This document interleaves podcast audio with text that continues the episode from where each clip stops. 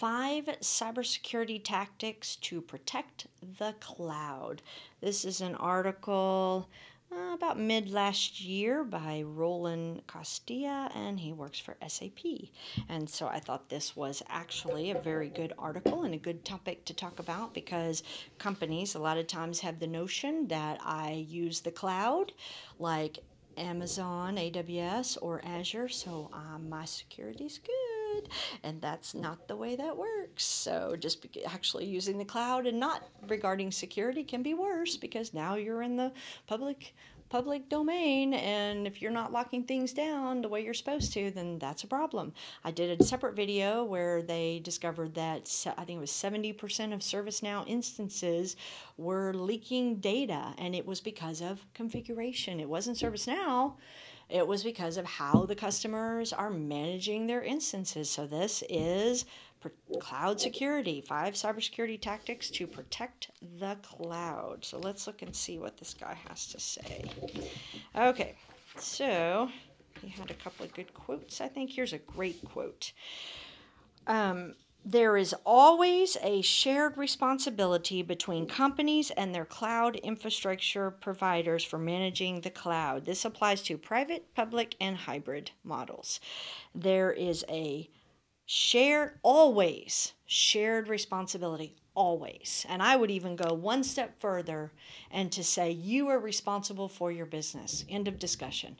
So pick good suppliers that are managing and running their cybersecurity programs well, do good due diligence on them, make good decisions. Don't just go for the cheapest Joe because that's where you get into trouble, right? Supply chain, that's a huge source of breach. And then understand you're responsible. And as long as we keep the mindset that I'm responsible, then I'm going to do the due diligence steps I need, at least to the best of my ability and good faith, of, of what I need to avoid any sort of issue happening. Okay, so number one, focus on end to end security monitoring. So I love this. First of all, we monitor. It's great that you have a cloud, whatever, but you got to monitor. What are you monitoring it for? You're monitoring it for anomalies. You're monitoring it for some sort of intrusion, like, hey, something's not right. You're monitoring it for, you know, behavior that's different. There's all sorts of tools and platforms and ways to, to do that. The point is, you have to monitor it. That has to be turned on. I talk to companies who don't turn it on, and you need to turn it on or then more prevalent, I talk to companies who turn it on, but they don't actually monitor it.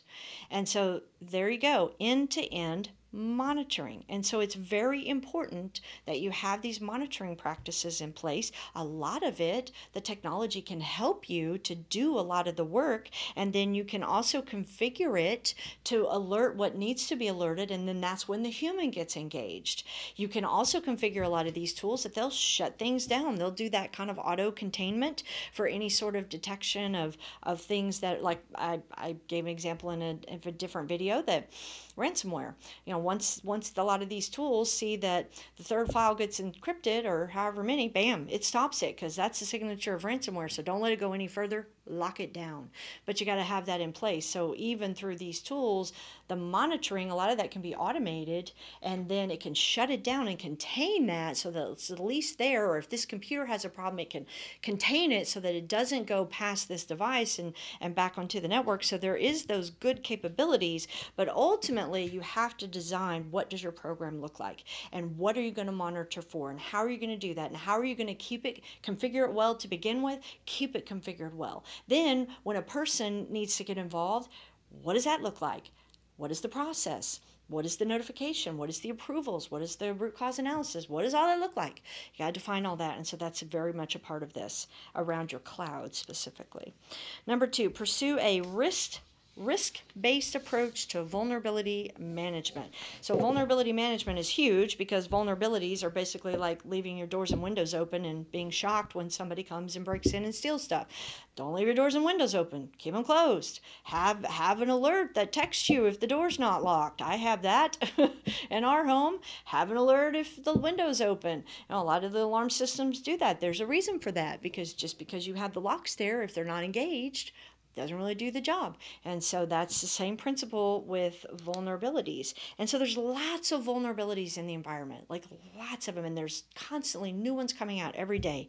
And so the point of this is evaluate and prioritize threats based on how easily they can be exploited and weaponized against the company. So that is that risk based approach. There can be a thousand vulnerabilities, but how are you going to go through and review those to prioritize when they should get done, how they should get done, how important are they, or what would be the effect if this were exploited in our environment? And every environment's different, right? And yes, there's standard scoring out there that can help you kind of prioritize that, and you should leverage that, but you shouldn't blindly only use that. Likewise, most companies don't have the resources to apply all of the fixes to vulnerabilities and mitigate them all that's unrealistic. So you got to figure out which ones and what the time frame is and a lot of companies kind of do a, a patching cadence and that's fine but what falls out of that cadence if you're doing monthly patching or weekly patching well what if something happens you know 24 hours after the day that you did all your patching well, how are you going to pick that up? How are you going to monitor for that?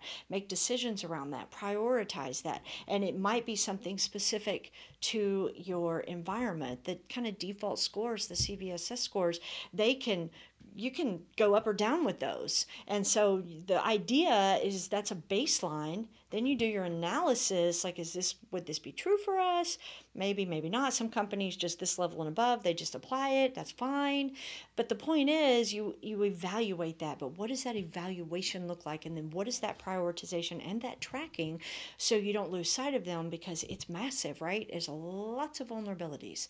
And so you got to know about them you got to track them, you got to prioritize them, and ultimately get them all the way through. And you want to do all of that with, well, not the first one, you want to identify them, but you want to do all of that with a risk based approach. And so that becomes part of your risk management and your program.